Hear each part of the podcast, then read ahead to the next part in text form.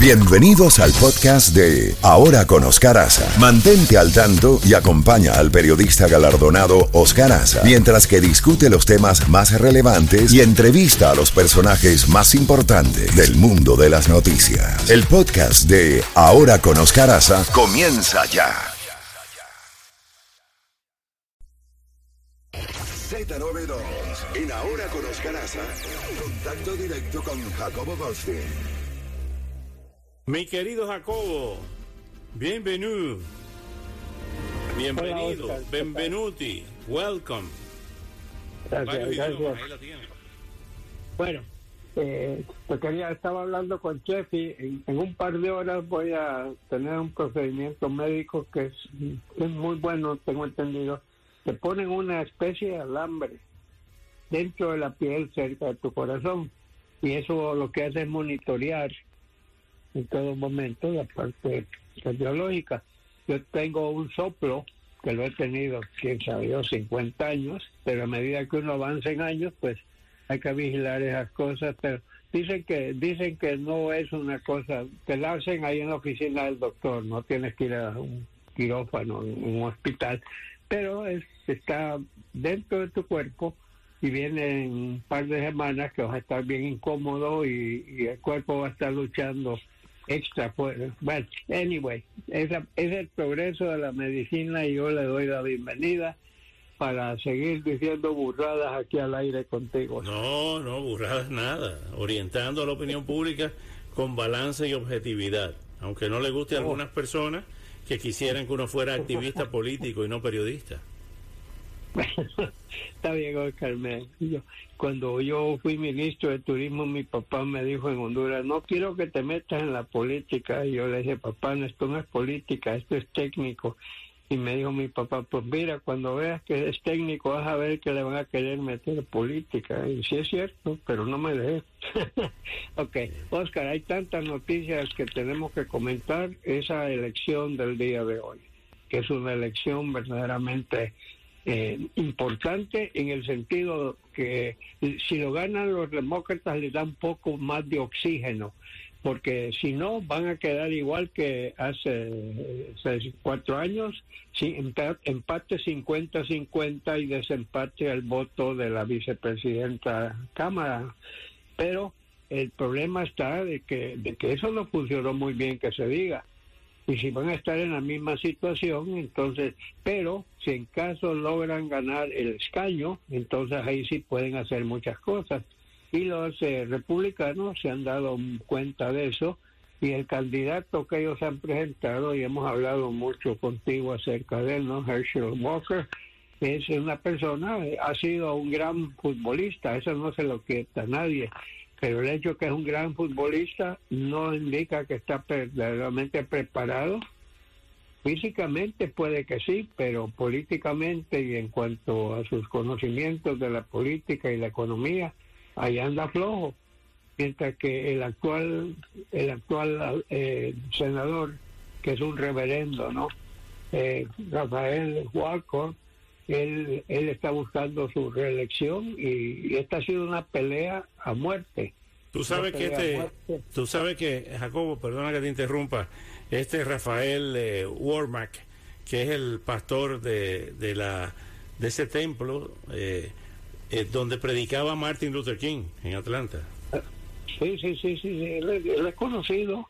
Y yo creo que hizo una buena labor en los dos años que estuvo porque él, él, él fue de, una elección también en que ganó, también ganó Robert, pero su rival no era Walker, era otro, y, el Partido Republicano ha gastado enorme, gastado es una palabra mal dicha, está dispersando dinero que le, que le dotaron, el partido no genera dinero, el partido recibe dinero, donaciones, y con eso opera. Entonces han recibido enormes cantidades de, multimillonarios y todo eso. Y, también los, los demócratas tienen también sus multimillonarios y la pelea aquí eh, va a ser va a terminar siendo la elección más cara en la historia de Georgia y quizás una de las más caras en todos los 50 estados de la Unión Americana. Antes del día de hoy ya habían votado, ya se habían votado 1.8 millones de personas. Así es, y, y, todavía están contando algunos votos ausentes, de esos que están en, el exterior, miembros de las Fuerzas Armadas o gente que vive eh, en el exterior, pero que todavía sigue siendo y que tienen también una residencia en Georgia. Así que vamos a ver qué va a pasar. Yo de antemano, antemano voy, veo una cosa, esas elecciones apretadas, con tanta mala sangre que hay, no tardarán en aparecer acusaciones. Me robaron, hubo trampa, fulano de tal no lo dejaron entrar a votar, a, fulana de tal no le aceptaron el voto, fulano de tal votó dos veces, que son cosas que ocurren pero que son minuciosas, no, no estamos hablando de centenares de miles de nada, pero cuando hay una pelea como la que ha habido, te seguro que desde un comienzo van a empezar a decir, no, que el tipo llegó tarde, que no sé qué. Antes esas cosas pasaban, Oscar, pero veremos, eso es sumamente importante. Tengo entendido que con ustedes estaremos haciendo algunos comentarios esta noche por la televisión. Así es. Y eh, voy a tener el corazón reforzado, Oscar, imagínate. Óyeme, hay otra cosa que ha causado un furor y no tengo idea por qué lo dijo, pero Donald Trump dijo en las últimas 48 horas que hay que poner fin a la Constitución. Bueno, ya llevamos 250 años, ¿no? ¿Por qué no ponerle fin? Y eso ha causado un furor dentro. ¿Te imaginas? Los demócratas están dando gusto y los republicanos no hayan cómo poner el dulce, como se dice en Honduras porque en realidad, en primer lugar, ¿por qué lo dijo?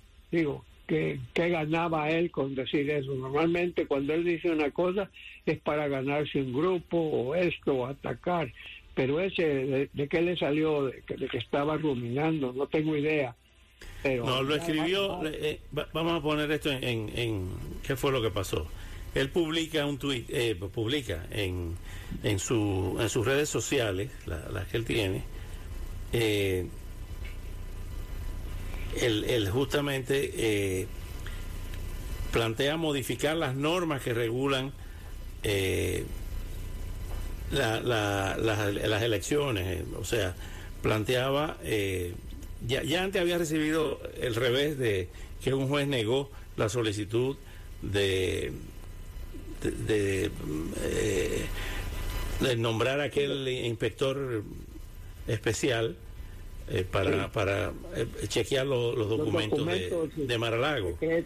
Sí, okay. Y entonces, eh, entonces escribió señalando, reiterando que las elecciones del 2020 fueron fraudulentas, que él no perdió esas elecciones y señaló que se podía modificar, inclusive llegando a la Constitución, no, no modificar la Constitución, sino inclusive Mm, aspectos de la Constitución que pudieran ser modificados.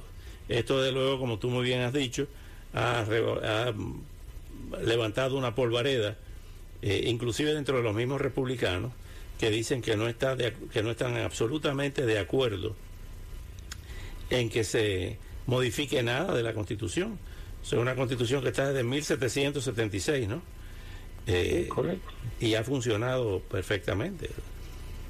Eso, fue lo que dijo en ese contexto, ¿no? Para no, para no sacarlo de contexto lo que dijo. Pero como, como dicen, por la boca muere el peso, Oscar. No, hay que, no hay que decir cosas y luego empieza a decir, no, lo que quise decir. Y eso me recuerda a la frase esa cuando él dijo, cuando le preguntaron de los papeles y él insistía, él insistía de que, de que él tenía el poder de poder eh, quedarse con ellos, o sea, poder de y, entonces eh, dijeron sí, pero no hay nada de eso, nada de eso. Y él dice, bueno, yo pensé que debería de hacerlo, y entonces compensar es suficiente. Desgraciadamente compensar no es suficiente, ¿no? Así que hemos visto unas cuantas cosas ahí que son raras, esa es la palabra. Mira, aquí tenemos para, para, porque ahorita empiezan a llamar las personas a dar cada quien su interpretación. Lo que dijo exactamente, estricto senso en sentido estricto, aquí está. Citamos. Habría, habría interrogación, un signo de interrogación que decía, descarta los resultados de las elecciones presidenciales del 2020 y declaras al ganador justo o tienes una nueva elección. Un fraude masivo de este tipo y magnitud permite la terminación de todas las reglas, regulaciones y artículos, incluso los que se encuentran en la Constitución. Esto escribió Trump en una publicación en la red social Trust Social. Luego acusó a las grandes tecnológicas de trabajar estrechamente con los demócratas.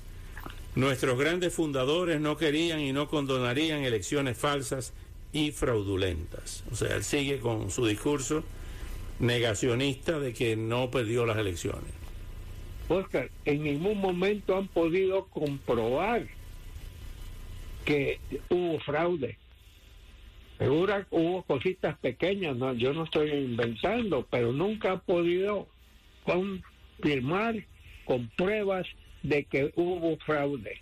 Es la palabra de él y los que lo siguen, las palabras de ellos que siguen diciendo lo que él dice. Él no echa un discurso, no dice algo si no incluye la frase me robaron las elecciones. Y lo ha repetido tantas veces que yo creo que él se lo cree ya. Pero así es la vida y tenemos que salir. A los que me están oyendo, yo simplemente estoy diciendo la verdad.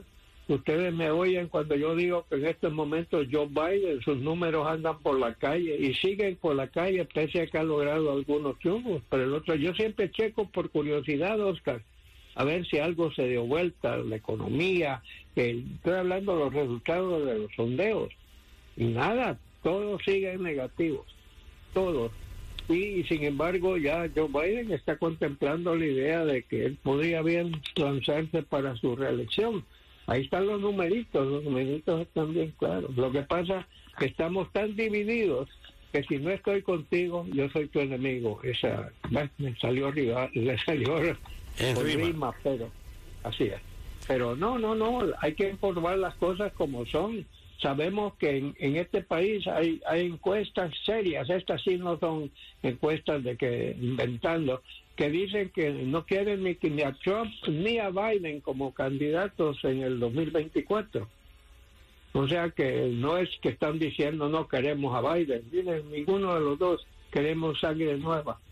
Bueno, vamos a ver de dónde sale esa sangre nueva. Pero mientras tanto, esas declaraciones, como te digo, cada vez que uno dice algo empiezan a gritar, no, ese hombre está comprado, ese hombre justamente antes de que justamente antes de que salieran esas encuestas, yo planteé que quizá que quizá la solución para eh, disminuir la polarización e ir hacia un estado de renovación eh, y de unión en este país es que ninguno de los dos aspire, ni Biden ni Trump.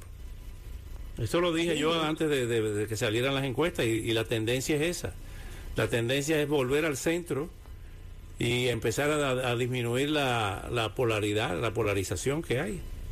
Correcto. Eh, y, es increíble porque nunca en la historia de un país hemos tenido, nunca, 200, eh, 1781 fueron las primeras elecciones eh, no, 1789, perdón, 89 fueron las elecciones. Independencia 1776, las elecciones 1789, eh, el general eh, ganó las elecciones y lo que pasa también es que dos periodos para él, George Washington, luego vino John Adams, dos periodos para, para Thomas Jefferson y ahí viene la cosa, y, y, y, nada. Y la única vez que hemos visto un cambio presidencial fue cuando Richard Nixon se vio obligado a renunciar porque si no lo iban a echar con el caso de Watergate. Y sin embargo, ¿qué pasó?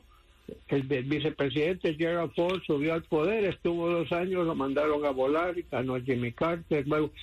el país ha seguido sólido esa era una crisis grande la de Nixon. Y, sin embargo, por la Constitución se mantuvo firme. Y eso de estar jugando con la Constitución para ver cómo te conviene mejor. yo estoy totalmente de acuerdo que se necesitan un montón de cambios. Esas cosas de gerrymandering, que tú llegas tú vives toda tu vida en el estado de Nueva York, pero pero quieres irte a Tennessee, te vas dos meses antes y, y ¿qué? Pues te, te meten ahí eh, como ciudadano de Tennessee. No, hay que seguir normas y, y conductas. Estamos viendo eh, y, esas, y esos cambios de geografía, Oscar, de un condado que le quitan una cola al condado y le agregan otra para que haya más votos a tu favor. Eso para mí es absurdo. Como igual para mí es absurdo que sigamos con el sistema que hemos tenido de la votación. Mira, ya Biden ya es muy refuego porque ya le anunció a Georgia y a New Hampshire que lo sienten mucho, pero que el Partido Demócrata las próximas elecciones internas que serían en el 2024. Primero sería Carolina del Sur, después sería Tennessee, no sé cuál es el tercero, Colorado creo. Y, le está quitando a Iowa y a New Hampshire lo que era su, su modus vivendi, de eso vivían. La gente llegaba, los, los periodistas y los políticos y sus seguidores iban a venían de Iowa como que como que era la meca, hay que ir a Iowa porque es de las primeras elecciones internas. Desde hace tiempo, ganar Iowa no quiere decir que vas a ganar la presidencia, y New Hampshire tampoco, lo hemos visto. Pero esas son cosas que así se pueden cambiar, pero jugar con la constitución así nomás para acomodar políticamente, yo creo que eso sería verdaderamente negativo.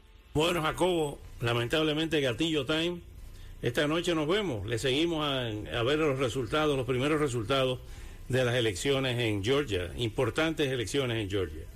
No, para mí son vitales porque van a demostrar muchas cosas. Pero y ojalá que no terminen con esos pleitos y que duren dos meses para que sepamos los resultados finales. Claro. Bueno, aquí llega Andrea Bocelli con un clásico de Navidad. Santa Claus is coming to town. You better watch out. You better not cry. Better not pout. Cause I'm telling you why. Santa Claus is coming town.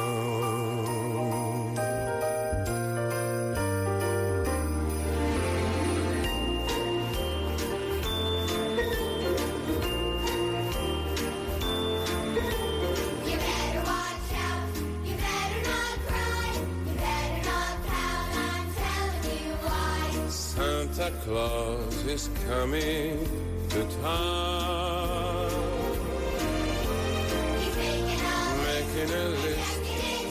Checking it twice.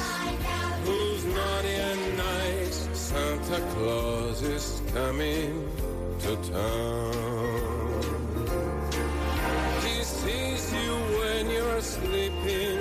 He knows when you're awake. He knows if you've been bad or good. So be good for goodness sake. You better watch out. You better not cry. You better not pout. I'm telling you why. Santa Claus is coming to town.